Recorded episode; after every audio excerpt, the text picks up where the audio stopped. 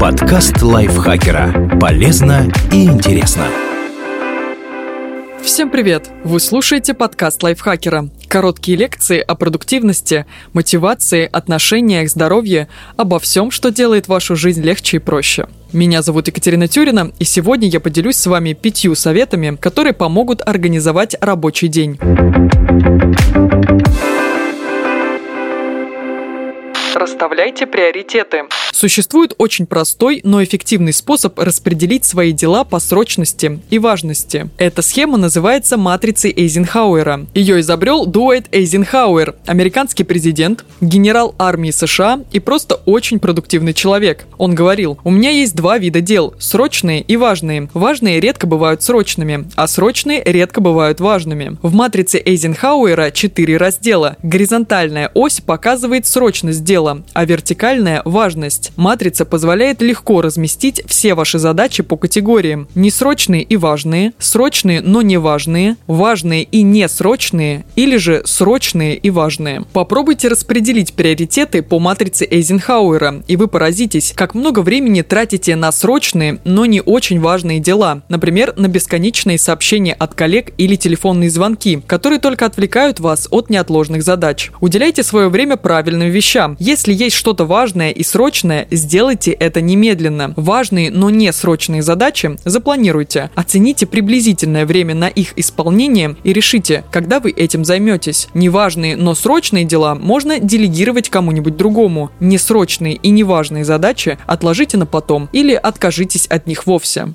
Отводите время для deep work. Венчурный капиталист Сэм Альтман как-то сказал, цифровое отвлечение Digital Distraction – одно из главных психологических проблем нашего времени. Подумайте только, мы в среднем проверяем наши смартфоны 50 раз в день. И как считает ученый и писатель Кэл Ньюпорт, это значительно ухудшает наши способности к ясному мышлению и творческой деятельности. В своей книге «В работу с головой. Паттерны успеха от IT-специалиста» он вводит понятие «глубокая работа» – deep work. Этот вид работы подразумевает полную сосредоточенность и погружение в определенную задачу. Никаких отвлечений, максимум усилий и концентрации. Только так вы сможете выполнить действительно сложные задачи с должным уровнем качества. Ньюпорт приводит в пример тактику, которую использует его коллега, профессор Пенсильванского университета Адам Грант. Он посвящает осенний семестр преподавательской деятельности, а весну и лето – исследованиям, и никогда не смешивает две эти задачи. Во время напряженных исследований профессор подвергает себя полной изоляции, чтобы студенты ему не мешали. Вполне вероятно, что у вас нет возможности пойти тем же путем и на несколько месяцев скрыться от источников раздражения. Не отчаивайтесь, не обязательно погружаться в глубокую работу на целый семестр. Ньюпорт предлагает составить собственный график, ориентируясь на ваши личные предпочтения. Решите, в какое время вы чувствуете наибольший прилив сил и внимательности, и выполняйте самую сложную работу именно тогда,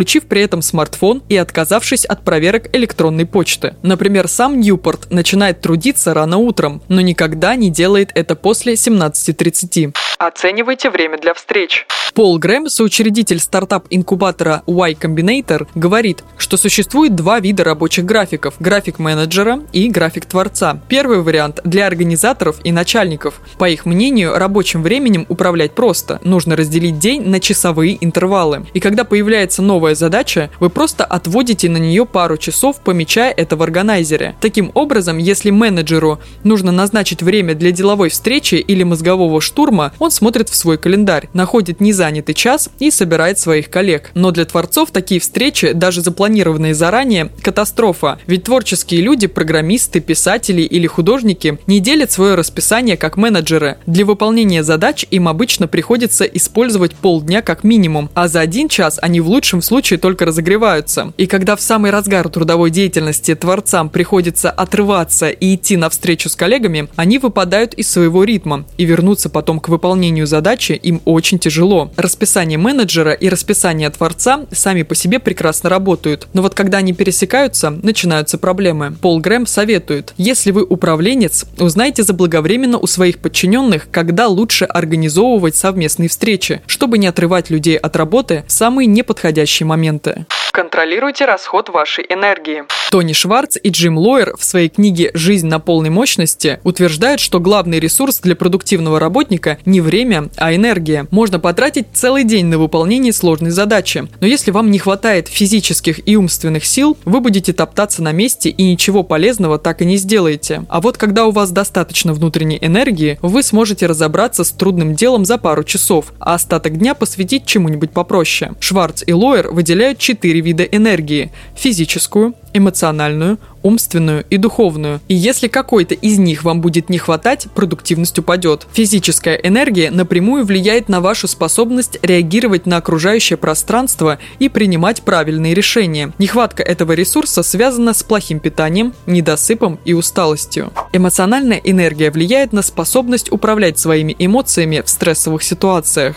Умственная энергия позволяет вам фокусироваться на одной задаче и не отвлекаться. Человек с большим ее запасом может сконцентрироваться даже в стрессовой ситуации, когда все окружающие так и норовят его отвлечь. Духовная энергия позволяет увидеть цель в своей деятельности, чтобы поддерживать мотивацию. Она служит топливом для энтузиазма, упорства и обязательности. Чтобы поддерживать все четыре показателя на должном уровне, правильно питайтесь, высыпайтесь и занимайтесь спортом. Физические упражнения стимулируют мозговую деятельность и пользуйтесь простыми приемами для восполнения энергии. Хороший метод чередовать работу с полным погружением и короткий отдых – техника помодора, которая идеально ложится на концепцию Deep Work Кэлла Ньюпорта. Принцип прост. Замеряем 25 минут таймером и занимаемся одной важной задачей все это время без отвлечений. Затем перерыв на 5 минут. За это время мы восполняем энергию, после чего повторяем цикл еще 4 раза и делаем большой перерыв на 20 минут.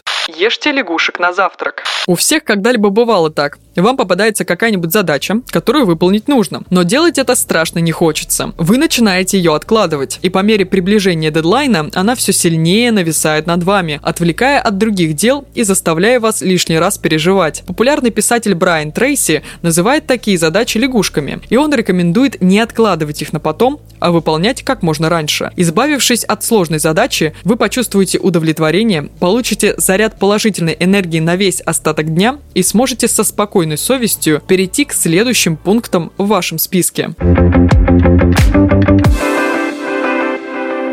Спасибо Дмитрию Сашко за этот текст и спасибо вам, что прослушали этот выпуск. Подписывайтесь на подкаст Лайфхакера на всех платформах, ставьте ему лайки и звездочки. Заходите к нам в чат в Телеграм, он так и называется – подкасты Лайфхакера. На этом я с вами прощаюсь. Пока-пока. Подкаст Лайфхакера. Полезно и интересно.